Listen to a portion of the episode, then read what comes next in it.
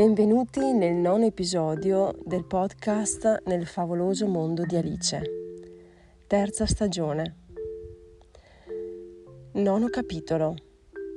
Verso Izmir. Caro diario, ho le foto della porta della signora Kenny. Ora devo cercare un antiquario. Mark e Matt, i miei due amici di penna, te li ricordi? Sono andati ad Ibiza a farsi una vacanza modaiola. Devo andare ad Izmir e non ho niente da mettermi. Prenderò qualcosa in aeroporto. Ho voglia di sesso e Joshua non c'è. Domani oh, l'aereo alle 15.30 quindi devo essere in aeroporto verso le 13.30. Da qui impiego tre ore e mezza circa di auto. Sono più o meno 239 km, quindi devo partire verso le 10. Ok, parto alle 9, così vado tranquilla e magari mi fermo a bere un caffè dalla signora Stratakis alla taverna Olimpo. Devo anche prendermi un vestito.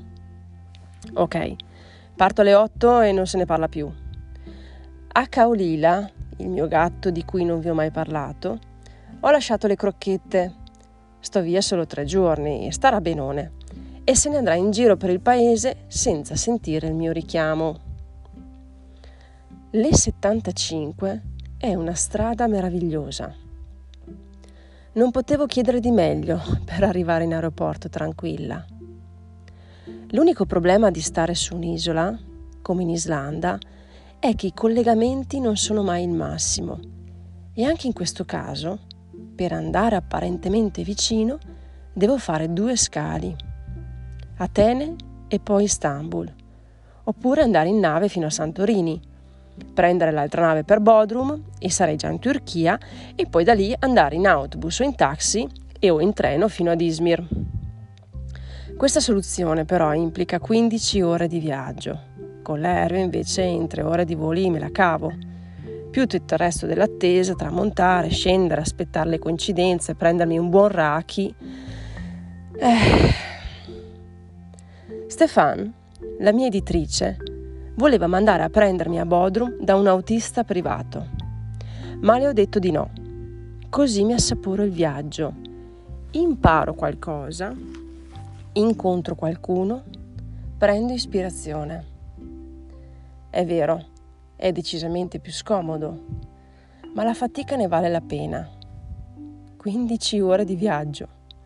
Vi immaginate? Mi ritrovo sempre con ottimi spunti per iniziare un nuovo lavoro, una nuova idea, un buon libro. Anche questo fa parte del gioco. Sto andando ad Izmir per un incontro con l'autore. Il mio ultimo libro in Turchia, Come due anni di scrittura ti cambiano la vita, è stato accolto piuttosto bene.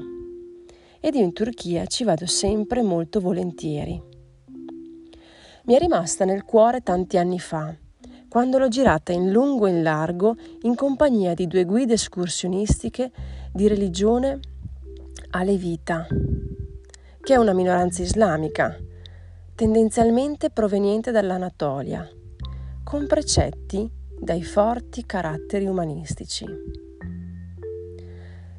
Le caratteristiche principali degli Aleviti sono amore e rispetto per tutti. L'importante non è la religione, ma essere un umano. Tolleranza nei confronti delle altre religioni ed etnie.